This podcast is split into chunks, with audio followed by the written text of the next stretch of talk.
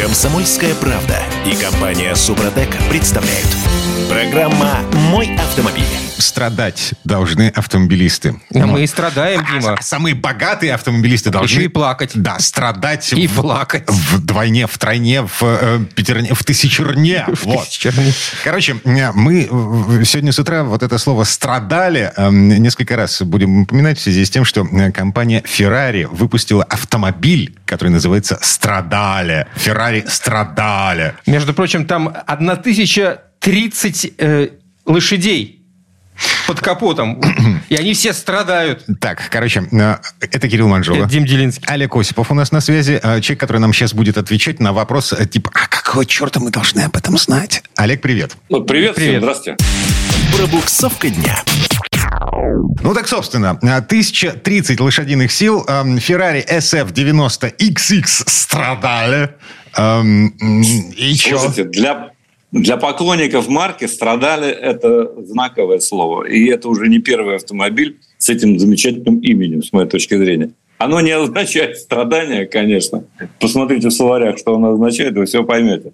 В общем, я должен сказать, что э, мы э, относимся к этим автомобилям, к страдали, как и к Бугате в свое время, Вейрону там, или э, Кёнигсеку, э, который еще мощнее, там есть версии, да.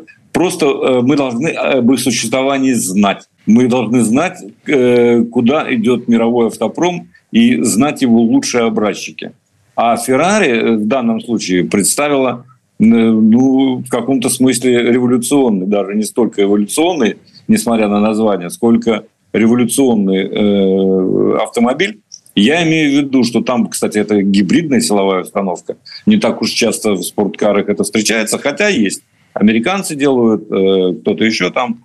В общем, э, четыре двигателя. Известный V8, который, мощность которого увеличена до 800 лошадиных сил. И электромоторов э, парочка, которые даже три, по-моему, которые еще 235 дают. В общем, вся эта гибридная установка 1030 сил.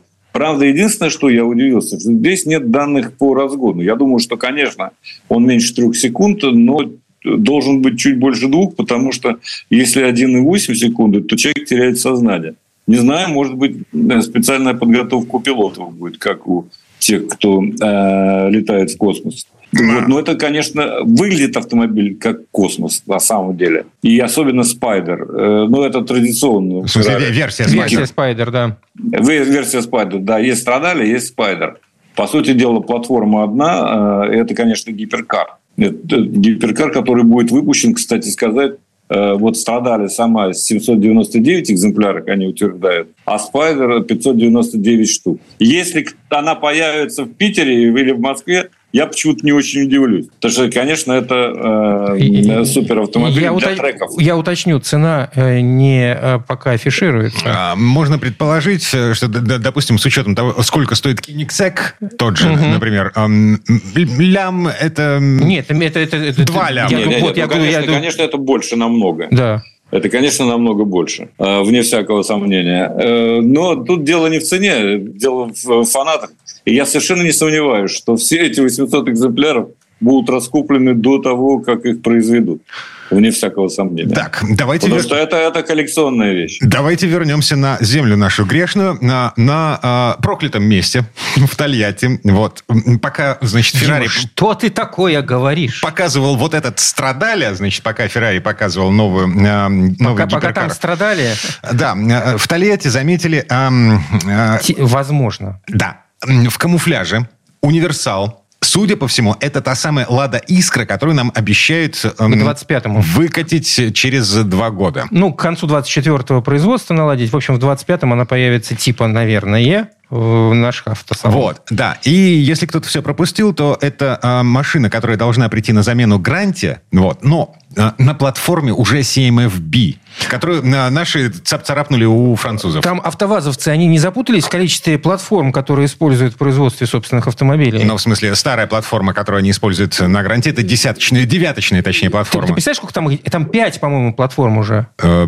Точно. Нива, э, Нива. Шнива, Нива, да. реношная платформа, собственная, которую Лада Веста выпускает. Это же собственная... Ну, да, да, да. Э, Отдельная. Это уже насколько? Четыре я насчитал, да? Так, CMFB, Веста... Нива. Нива, Гранта. Гранта и где-то еще пятое. Б0. Вот. Ну, Б0 еще, да, там, э, неважно. Они думают, у кого бы еще что-нибудь стырить, так, чтобы что-то сделать. Ну, в смысле, что, что значит стырить? Деле, Лицензионная видели... сборка китайцев у нас здесь, в Петербурге, на Ниссане началась. А, а видели шпионский снимок интерьера э, этой самой искры? Нет. Искры? Ну, вот, да, конечно, Нет, уже не, есть. не видели. Ну, в общем, а, ну, там, как со... говорится, на чем, на чем экономить? Там, на... там, там вопрос, вопрос задают журналисты, на чем будут экономить. Ну, пластик подешевше. Вот. Э... Ну, конечно. Мне не нравится, как торчит сказать, э, планшет впереди между дефлектором вентиляции. Олег, Это, конечно, не угодить тебе, тебе не угодить. Мне натурально не угодить.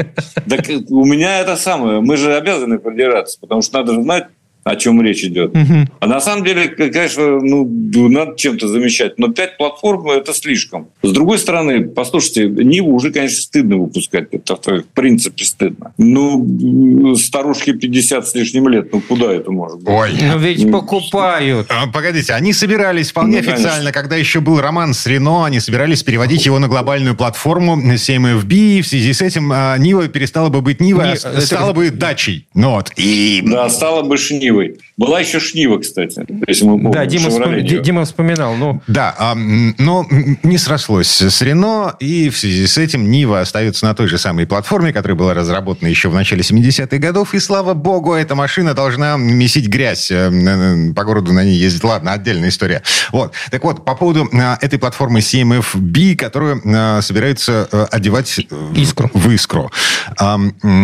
Нормальная же платформа, актуальная, ну, в общем, да, весь вопрос в том, э, что будут импортозамещать там, э, как она будет э, ехать и сколько будет стоить. Потому что уже понятно, что она будет стоить ну, миллион как минимум. Да, гранта сейчас чуть дешевле. А, а скорее всего, и совершенно правильно вот автор из Автоньюса пишет, что я с ним согласен, что, скорее всего, будут подняты цены на Весту, а как раз Искра займет вот эту нишу миллион-миллион двести или миллион, миллион триста. То есть дешевых а, машин, вот вот а совсем дешевых станет... машин у нас не останется? У нас дешевых гра... машин у нас не будет, грант, да, потому что... Грант это 27 года будет Слушайте, выпускаться. Да, но это вот тоже, ну, позорище, конечно. Это какие там 5 лет. Причем АвтоВАЗ э, вот это будет выпускать в количестве 4000 экземпляров, говорят, вот в этом году. Ну, не знаю. В смысле, Пусть погодите, конечно, может, продадут. Погодите. И, и, искры в 20... 24-м будут выпускаться. Не, искры, не, искры в 24-м появятся, это понятно все. Я имею в виду всего то, что сейчас выпускается на всех этих платформах, в том числе Нива, э, гранты и так далее. Их собираются выпустить аж 400 тысяч. А, ну это ну, да. Не знаю. Съест ли рынок? Нет, я очень сомневаюсь. Вы полагаете, Но, э, все это будет все носиться? Возможно. Э, я полагаю, что все это следует так, шить. Все это, весь этот столичный снобизм надо смахнуть с себя и вспомнить, где покупают в основном э, машины, произведенные АвтоВАЗом. Их покупают в небольших городах, в поселках, по всей нашей большой необъятной родине. По всей нашей большой да необъятной нет, родине. покупают. В городах маленьких и поселках, за исключением, естественно, Дальнего Востока, ну, надо еще напрячься очень сильно для того, чтобы наскрести 800 э, тысяч рублей на новую гранту. Согласен. Легче напрячься и наскрести, безусловно, я понимаю, что это тяжело, 800 тысяч, нежели 3,5 миллиона на, на что-то хотя бы чуть-чуть приличнее. Ну, спасибо. Да нет, ну, э, никто не будет наскребать 3,5 миллиона. Господи, боже ну, вот, Понятно, я, что... вот я о чем и говорю, о том, что большинстве, самое, самое популярное... большинстве своем наши э, потребители будут покупать эти машины, потому что просто выбора у них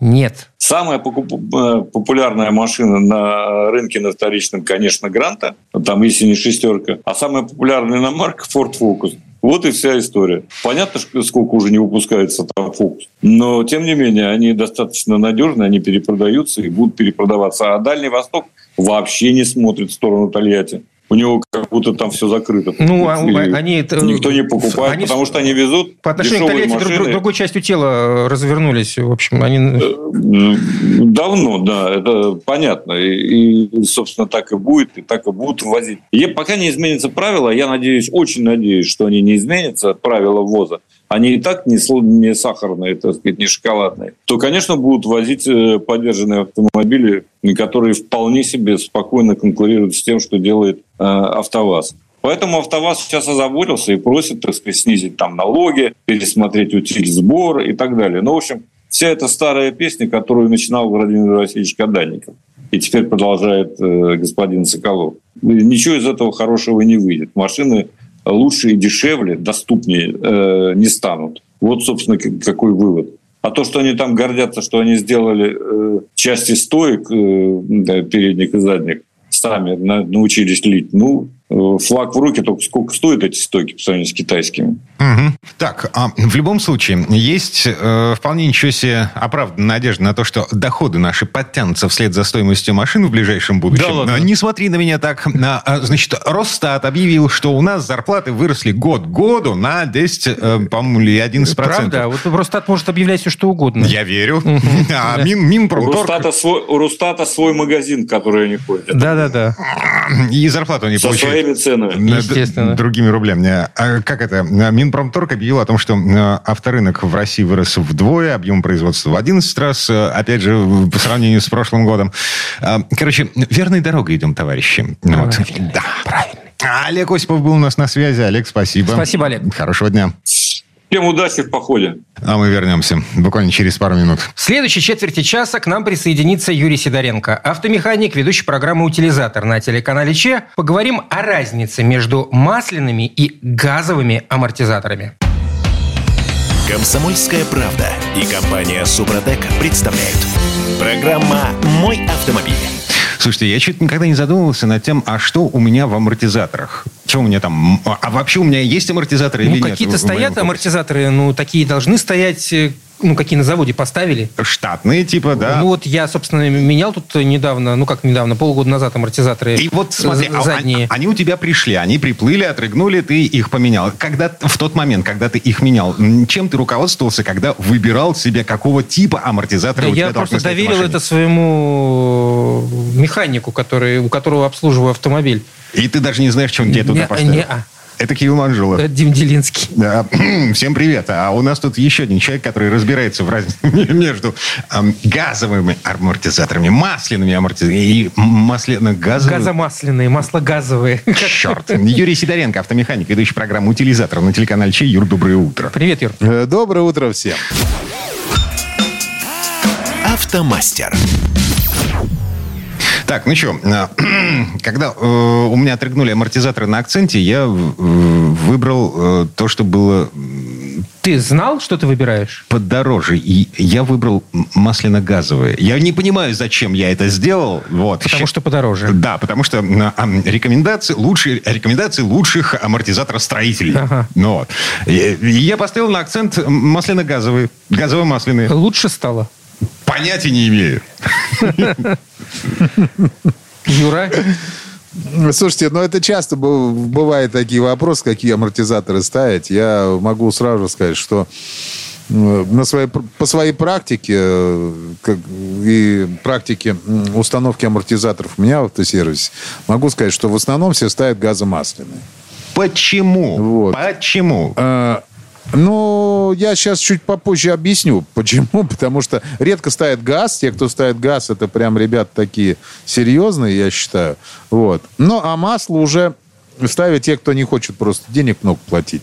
Ну, в принципе, они ставят их спокойненько по городу ездить прекрасно на масляных амортизаторах. Но там все, все зависит от, просто от того, что внутри амортизаторов. Чем они вообще отличаются? Ну, масляный амортизатор, то есть внутри у него масло, правильно? Ну, да, логично. Логика. Л. Ну, там, там как раз емкость вот это получается, потом штука, которая ходит с, с поршеньками. Вот, и там масло внутри. Вот. И э, в, поршенечки там есть такие перепускные. Я очень, очень образно рассказываю. Перепускные клапана, то есть, когда вы нажимаете на амортизатор, вот, э, масло, соответственно, через эти клапаночки проходит, вот, в другую, то, то есть, как бы, емкость, и постепенно, ну, как бы, из-за того, что маленькие дырочки, оно опускается медленно. То есть вот это получается, вот ход, оно снижает вот, эту, э, вот эти колебания. Но обратно, соответственно, он сам не поднимается. Вот, его должна поднять пружина. Ну, то же самое, когда пружина распрямляется, он, он поднимается наверх, и то же самое масло через вот эти вот через поршенечки, через вот эти м, клапана, оно проходит в обратную сторону. Ну, вот такая вот штука происходит. Это ма- масляный амортизатор. Это очень грубо. Устройство масляного, масляного амортизатора. Вот. И, э, соответственно, ну, на масляном ам- амортизаторе, э, соответственно, на масляном амортизаторе есть свои недостатки. Ну, потому что так как он работает в одну сторону, то есть вот если он вниз опустился, он уже наверх не подпирает машину. То есть, например, если машина вывесилась, да, вот он вот полностью вытащился, то ему надо вниз уйти. Ну, вот, вот пружина двигает туда-сюда, либо кузов двигать туда-сюда. Соответственно, крены больше, то есть если вы будете там на скорости ехать, машина будет крениться больше, потому что она не отрабатывает. Ее, ее не держит так, как газовый амортизатор, который шток ездит в одну сторону. То есть в обе А стороны. че- чем Здесь это что- нам грозит? То есть в повороте, вопрос. в повороте а, а, нагрузка на внутренние колеса, она, значит, остается ну, прежней, и ты фактически едешь на внутренних колесах, потому что на внешние колеса, они, э, э, на них ничего не давит. Ну, как? Ну, как? См- Смотря, ну, ты поворачиваешь когда? Вот, поворачиваешь налево, например. У тебя машина кренится куда? Направо, правильно? А, ну да. Ну вот, значит, у тебя разгружается левая сторона и нагружается правая. У тебя правая нагрузилась, да? Там пятно контакта есть. А левая, он разгрузился, амортизатор. Соответственно, как бы он вытащился, а обратно же ну, он сам, он не затянет, пока машина обратно, ну, не, не- не встанет. Вот, она на нее пока, ну, весом своим не ляжет. Соответственно, пятно контакта умен- уменьшается на колесе. И кренится он по-другому, потому что он, ну, работает по-другому, он мягонький. Вот. Так что то же самое происходит при торможении и ускорении, поэтому, как бы, если вы ездите в городе, то есть, вот, ну, в основном у вас езда город, и, то есть, или там трасса, но совсем рядышком, то есть, далеко вы не ходите, там больших скоростей нет, тогда масло ставить идеально. Потому что это самый мягкий амортизатор. То есть, вы едете, э, он очень хорошо отрабатывает кочки. То есть мягонькие кочки такие, на небольшой скорости. До 80 вообще идеально они работают. Вот. Если у вас все-таки получается, э, э, что вам надо ездить и по трассе, то есть гонять там на скорости, то, конечно, лучше брать газ, газомасляные амортизаторы. То есть в них уже есть газ. Давайте сначала расскажу, что такое газовый амортизатор. Так будет проще. Тогда будет для понимания. Что такое газовый амортизатор? То есть если кто-то думает, что в газовом амортизаторе то же самое, что и масляный, только там вместо масла газ, это не так. Вот, там масло тоже есть. И та же самая история, только там еще есть дополнительная емкость, в которой есть э, газ. То есть это масляный амортизатор, в котором есть газ, который закачан под очень большим давлением. То есть реально большое. И там шток, чтобы продавить этого газового амортизатора, я не знаю, но, ну, как бы мы, мы его съемником специально закручиваем, чтобы ужать. Вместе с пружиной уже мы его жи- сжимаем съемник. Мы с руками нельзя его сжать. Не получается. Есть хороший газовый амортизатор. Соответственно, он работает в обе стороны. Представляете, когда машина на него встает, он надавливается. То есть, а что такое, когда мы надавливаем на газ? Что получается? Он сжимается, то есть он начинает сопротивляться. Соответственно, чем вы больше надавливаете, он больше сопротивляется, и шток давит наверх. Понятно? Вот. А если наоборот, он его давит вниз. То есть, получается, он работает в обе стороны. Вот. И, соответственно, как бы, конечно, на скоростях, на поворотах газовый амортизатор себя ведет очень хорошо. Очень маленький крен, потому что он постоянно давит наверх машину. То есть он поддавливает постоянно. Чтобы задавить, надо конкретно заложить по- ну, поворот. То же самое при торможении, при трогании. Все прекрасно работает. Только дело все в том, что если вы будете на таких амортизаторах не гоняться на треке, а ездить по городу или там по, ну, по трассе пошли, да, она будет очень устойчива, повороты будет входить идеально. Прям на скорости можно будет заходить в поворот. Но если будет попадаться ямка, вы будете как, как, как, как на телеге ехать. То есть там реально все пробивать будет, как будто вообще там нету амортизатора. Номинал монеты можно будет узнать по м, под- колесом. Да, то есть это есть хороший газовый амортизатор. Вот его берут ребята, я говорю, такие серьезные, которые участвуют там обычно, быстро ездят, они ездят по трассам далеко. Их не пугает, что каждая яма, он ее будет ощущать всем телом. Они говорят, я должен чувствовать дорогу и автомобиль. Все, не вопрос, ставьте такие амортизаторы. Вот. А газомасляные амортизаторы, там есть и газ, и масло. Только газ там закачан не под таким давлением большим, как вот в газовых амортизаторах. Там меньше давления, значит, низкого давления получается. И поэтому он работает как? Он в одну сторону работает, грубо говоря, как масляный амортизатор, в другую сторону его подталкивает все время газ. По чуть-чуть. То есть, и поэтому он работает в обе стороны, и прекрасно он держит и ямочки, и скорости держит, и при этом довольно комфортная езда. Поэтому я рекомендую тем, кто ездит, например, по трассе, тоже ставить уже амортизаторы э, как раз вот э, газомасляные. Они лучше. Там есть разные системы, там есть двухтрубные амортизаторы. Ну, то есть э, я не буду сейчас даваться подробности именно про амортизаторы, конкретно про устройство. Если это будет интересно, пожалуйста, зайдите в интернет, почитайте. Ну, довольно-таки сложное устройство, при том, что оно кажется очень простым. Оно поэтому и денег стоит нормально. Потому что сейчас самый дешевый амортизатор меньше там 4 тысяч не стоит. Вот. э, Ну, вот мы сейчас покупали последнее. Последний Ну, раз. а, кстати, классич... в результате самые дорогие из этих трех видов э, газовые, так я понимаю? Да, да, да. Это самые дорогие, конечно. Поскольку технологически Самые- слож- сложные самые. Так, теперь... Ну да. потому что там все должно быть Отве- герметично. Ответьте С- мне на вопрос. Вот, э, значит, выбор, э, э, я понимаю, для городского жителя, для человека, который не ездит э, в экстремальных режимах, м, не гонщик, а обычный городской житель, который периодически выезжает за, за город. А, Масляные и газомасляные. Э, Во-первых, э, Да. разница в цене вопроса, а во-вторых, разница, самое главное, в надежности и долговечности. Там, видимо, от производителей. Я так понимаю? Ну, в среднем. Ну вот смотрите, э, я сразу вот здесь вот остановлю поток э, такого э, поток мысли Димы. Смотрите, конечно, очень много зависит от производителя. Кирилл, ты правильно сказал, потому что можно купить себе газома- газ масла не, непонятного производителя, он вообще работать не будет. И получается, что и ты ничего не сэкономишь. Вот. Если уж вы хотите сэкономить, то возьмите масляный, э, возьмите масляный амортизатор известного производителя. Тогда будет все нормально. А если вы берете неизвестного, извините, у нас здесь э, одну японскую фирму привозил человек.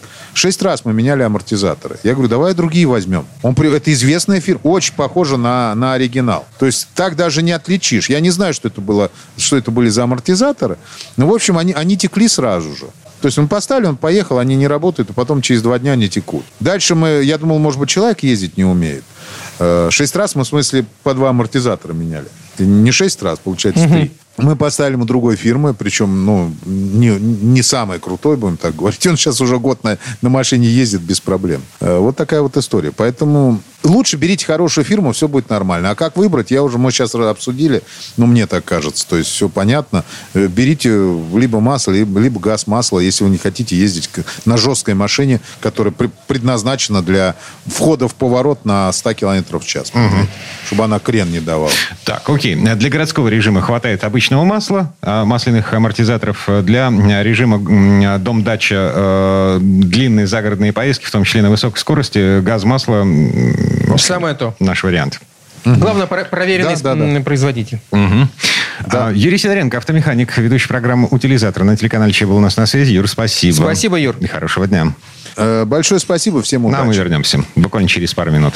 В следующей части программы у нас Федор Буцко. Поговорим про супертачки от тысячи лошадиных сил под капотом. Комсомольская правда и компания Супротек представляют. Программа «Мой автомобиль». А Давайте начнем с вопроса, за сколько времени разгонится до сотни ваши машины? Вот а, моя... Я не знаю. эм, секунд за 15, наверное. Я никогда не считал, даже не посмотрел. Мне не интересно, я не, не гонщик. Мгм. Эм, теперь представь себе, что машина разгоняется до 400 километров в час. Ну, как бы само по себе явление. А во-вторых, разгоняется до 400 за 20 секунд. Слушай, ну это машина из тех серий, которые мы никогда вживую не увидим. А, а теперь представь себе, что эта машина еще и оттормаживается до полной остановки с 400 километров в час за 8 секунд. Я тут грубо в уме посчитал, что перегрузка на торможении, как в истребителе, там до 10 G доходит. Нам, а, мы вернулись. Я Дмитрий Делинский. Я Кирилл Манжула. Федор Буцко у нас на сейфе. Федь, доброе утро. Привет, привет. Дорожные истории. Вот то, с чем мы начали, это... а, Это супертачки. э, Koenigsegg Regera. Или Да, Реге- прекрасная, прекрасная э, шведская марка, которая прям собаку съела на этих вот всяких супер штучках, которая там научила с, с пятилитрового объема снимать полторы тысячи лошадиных сил и э, схожий примерно крутящий момент. Ну, то есть, прям та- такая супер-супер. А вот эти все рекорды, которые они ставят, это ведь для- зачем делается? Это делается для маркетинга, для, для рекламы, для того, чтобы они мечтали, потому что мало сделать супер такой э, невероятный аппарат, который там творит чудеса в динамике разгона и динамике торможения. А нужно же создать легенду. Потому что если ты хочешь продавать э, свою этот, Ригеру не какие-нибудь там жалкие там, пару сотен тысяч евро, да, а ты хочешь как следует, как Бугатти себя чувствовать на рынке, то нужно создавать легенды. Нужно, чтобы у ребенка там были наклейки с твоей машины, чтобы на холодильнике там магнитик у людей висел, чтобы она была на календарях, когда вы заезжаете на автомойку и так далее. Вот. Потому что легенда – это главная история, которая помогает продавать. Вот, э, собственно, например, марка Бугатти сейчас настолько крута стала, что они себе позволяют не то, что там искать там клиентов, какую-то рекламу там давать. У них есть черный лист э, тех, кому они машины не продают. Почему? Вот, э, почему? А потому что, ну, то есть, кстати, да, интересно вот еще что. А, в этом стоп-листе, их там черном листе, называйте как хотите, есть э, люди достаточно знаменитые. А, вот в их числе, например, э, такой легенда бокса Флойд Мейвезер, mm. да, или бывший пилот Формулы-1 Дженсен Баттон, там, mm-hmm. и так далее. Там всякие актеры, режиссеры, ну, то есть, вот, вот те люди, которые когда-то там э, покупали себе Бугатти за миллион, да, а потом ее продали. Ну, казалось бы, ну, поездил, продал, и, и что проблема? Да. Но французы такое не прощают, не терпят предательства, поэтому погодите, все погодите. это воспринимать... То есть, в моем представлении, в моей версии реальности, э, человек может попасть в черный лист, если он сделал что-нибудь плохое. Да. Например, он не просто продал машину, купленную за миллион, он еще и публично высказался по поводу того, что, ну, типа, эта машина плохая, и поэтому ну, я, я ее продаю. Поэтому у тебя, наверное, нет э, в, подчинении марки Бугати, да, там, ты не ты ее руководителем являешься.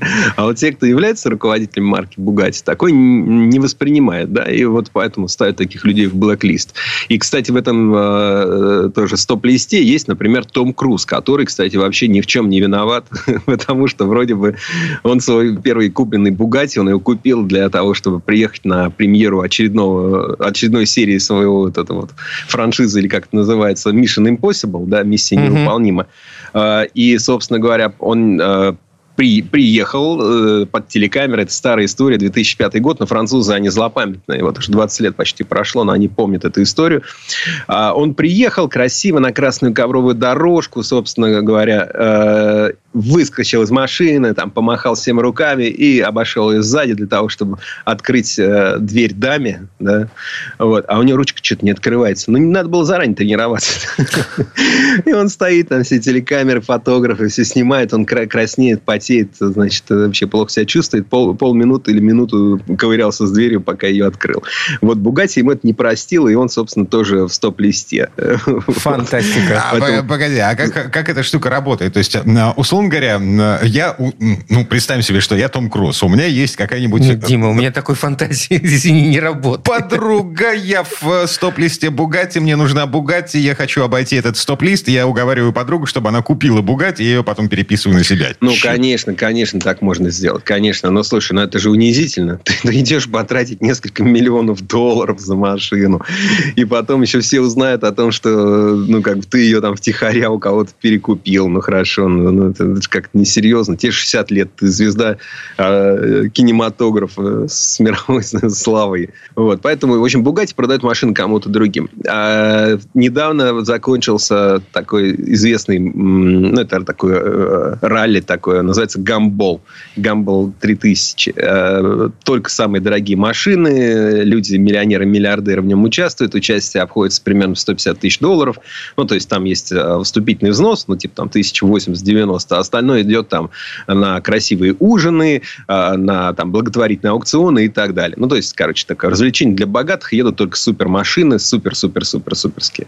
Вот. И недавно была забавная история. Как раз он, ралли уже там к финишу подъезжает по Голландии, вот эта кавалькада едет, и немецкий блогер э, богатый, как, как понимаете, на Бугате, э, Широн э, наехал на лестницу. То есть как-то упала на, э, на, на дорогу лестница. Ну, наверное, ехал какой-то там э, микроавтобус со строителями, и вот у них там с багажника сверху открутилась, ну, такая стремянка алюминиевая, значит, собственно говоря, осталась в левом ряду лежать.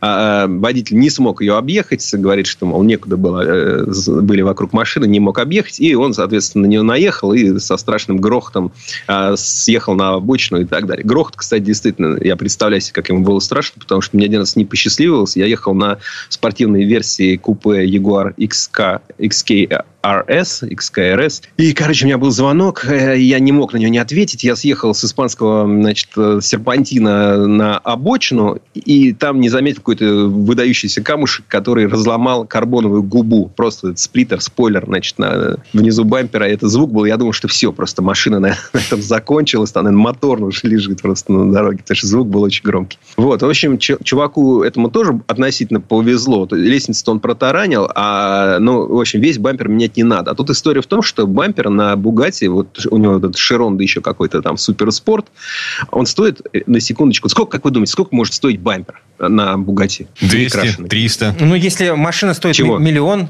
если машина стоит миллион. Машина стоит даже несколько миллионов. Несколько миллионов. Ну ладно, не буду вас томить. 400 тысяч долларов стоит бампер. Но это, правда, не бампер. Он объединен с капотом э, и с передними крыльями. То есть такая большая, запеченная в крупном автоклаве карбоновая деталь. Ну, 400 тысяч долларов, это, сами понимаете, за какую-то пластиковую штуку. За деньги можно Феррари новую купить. И еще на сдачу ламбу себе взять, понимаете? Ну, то есть это, конечно...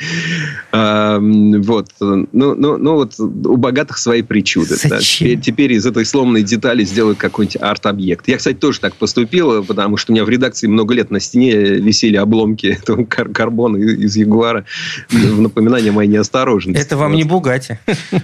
Слушайте, возвращаясь к тому же Кёнигсегу, с которого мы начали. Я тут что-то краем глаза...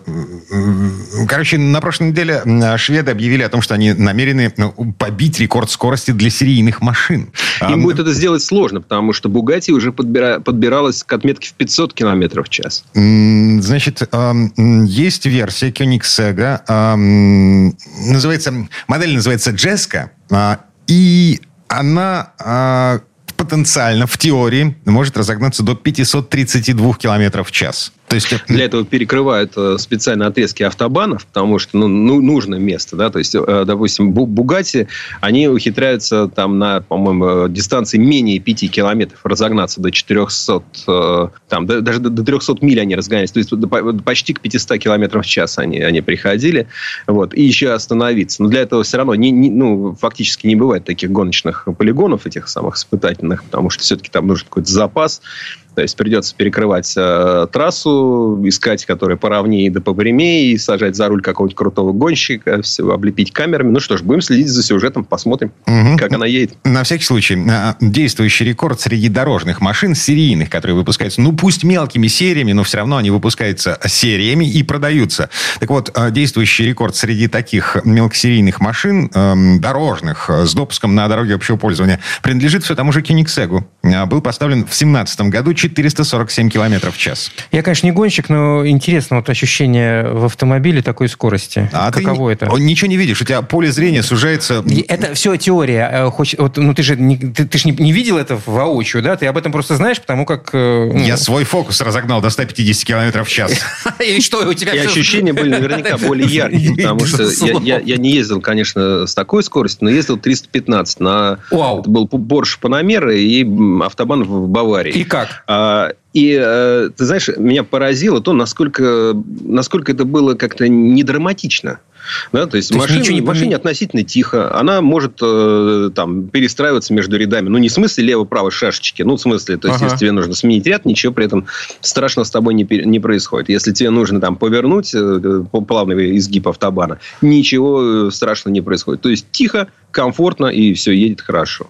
Просто столбы мелькают километровые. Угу. Вот. Да.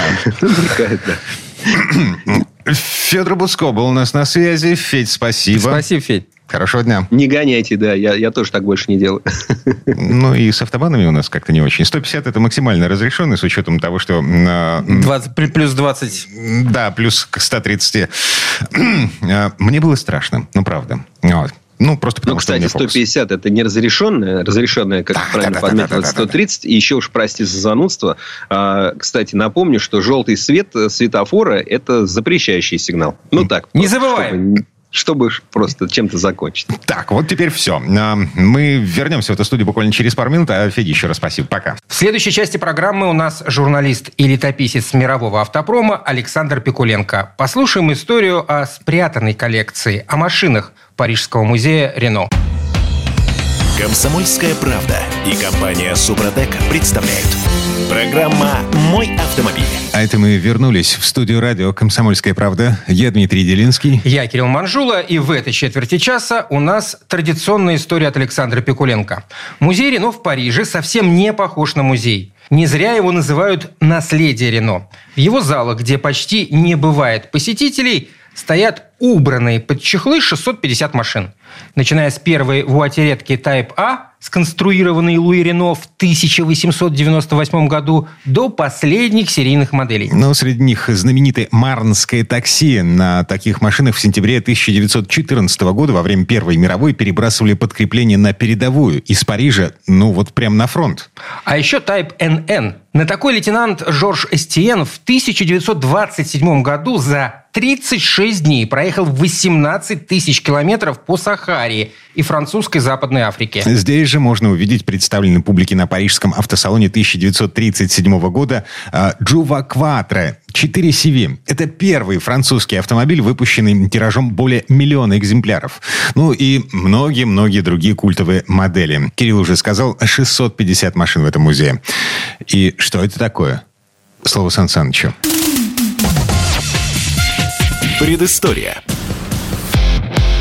Насколько велика может быть коллекция автомобилей?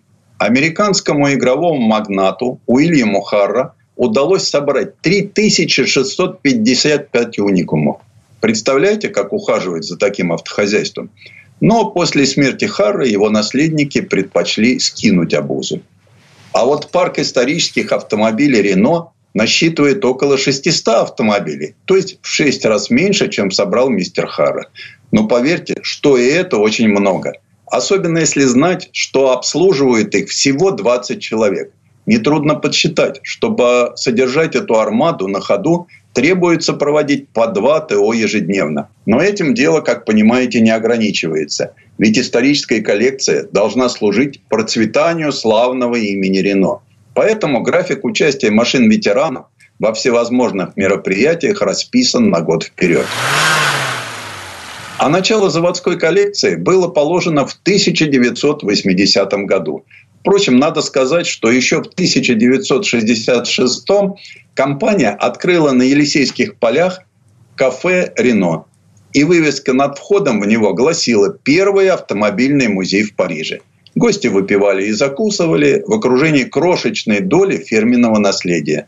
Ну а потом на знаменитом острове Сиген в предместе Булон-Бьянкур заводской коллекции отвели просторный старый цех. Ведь еще в 1929 году на острове построили крупнейшее предприятие Рено. Однако в 80-м из-за высокой стоимости аренды земли Сиген стал бесполезен. Гигантским айсбергом остров-завод долгие годы рассекал воды Сены. Он помнил визиты крупнейших государственных деятелей, многочисленные выступления трудящихся, в которых иногда гибли люди, и жестокие военные бомбежки. Когда-то давно в Булон-Бьянкуре у семьи Рено был летний домик. В этих местах молодой Луи и построил свой первый автомобиль. Здесь же он открыл свое предприятие «Братья Рено». Именно тут Луи Рено испытывал в 1917 году свой знаменитый танк, сделавший его национальным героем.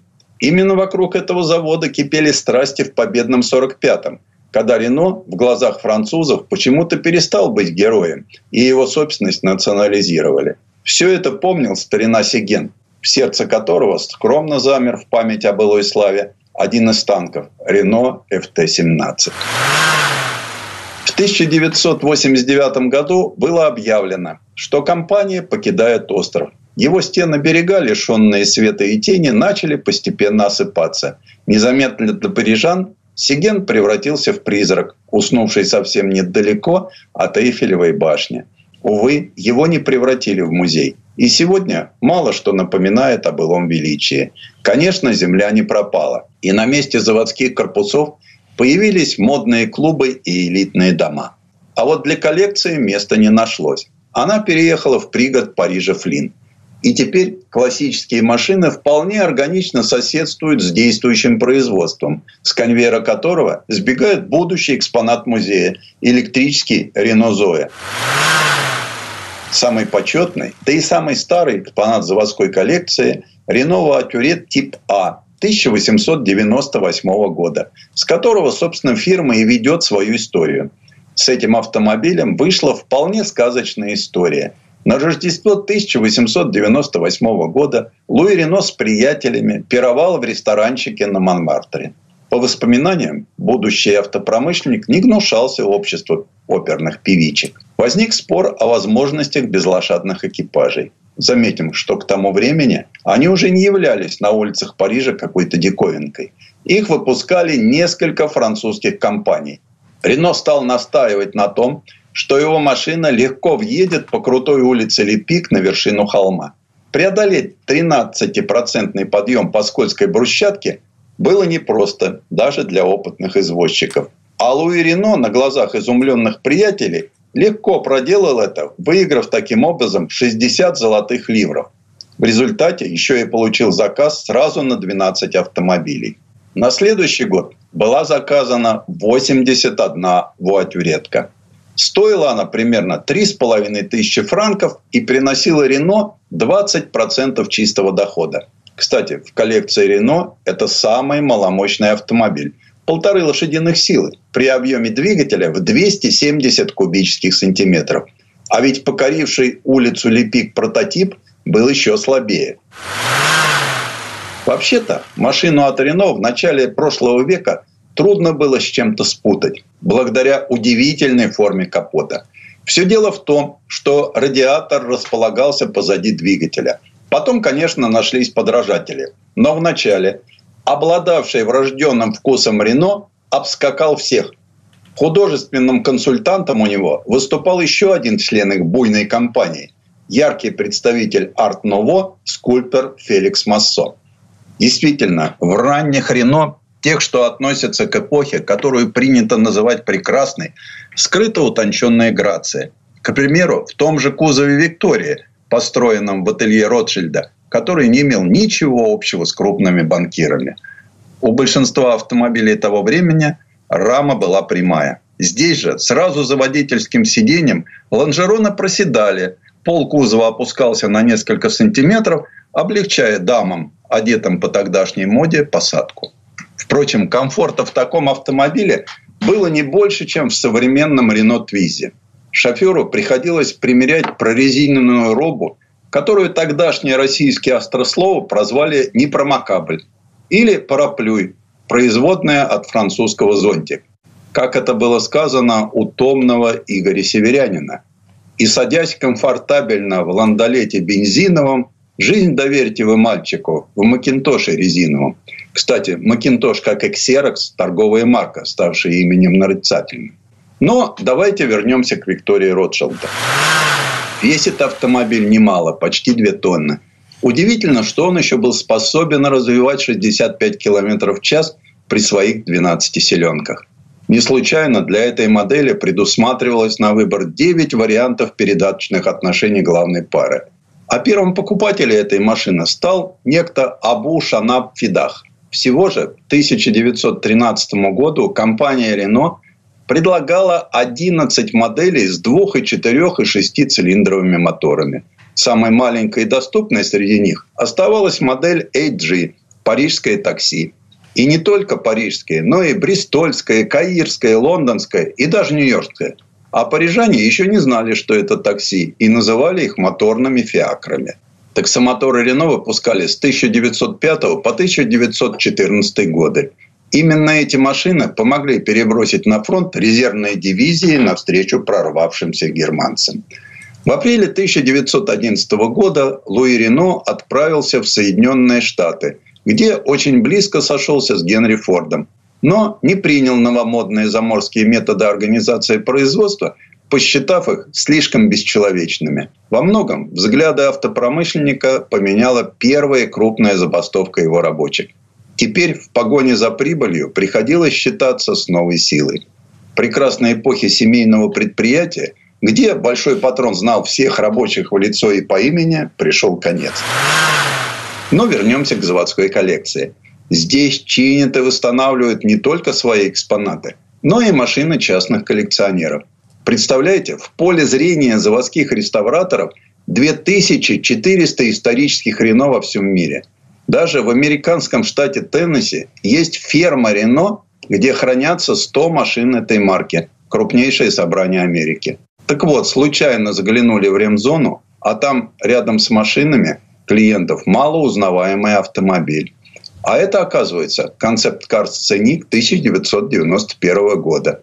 Так вот откуда пошло название минивэна. Впрочем, и стоящая рядом «Лагуна» из 90-го мало похожа на серийную модель, впоследствии получившую это имя. При виде таких поисковых конструкций жалеешь, что не все зависит от инженера. Видно, как в жертву конъюнктуре были принесены многие экспериментальные разработки. Признаться мне, многие концептуальные автомобили Рено оказались совершенно незнакомы. Смотришь на весь этот гигантский пласт исследовательской работы и диву даешься. Заботливо укутанные в полиэтилен плотными рядами выстроились неизвестные машины. Вот это, возможно, послужило прообразом знаменитого Рено и Спас. А на это явно отрабатывали концепцию Рено Кангу. Предыстория. Сан Саныч, спасибо. Это был Александр Пикуленко, летописец мировой автомобильной индустрии. И у нас на этом все на сегодня. Дмитрий Делинский. Кирилл Манжула. Берегите себя. Программа «Мой автомобиль».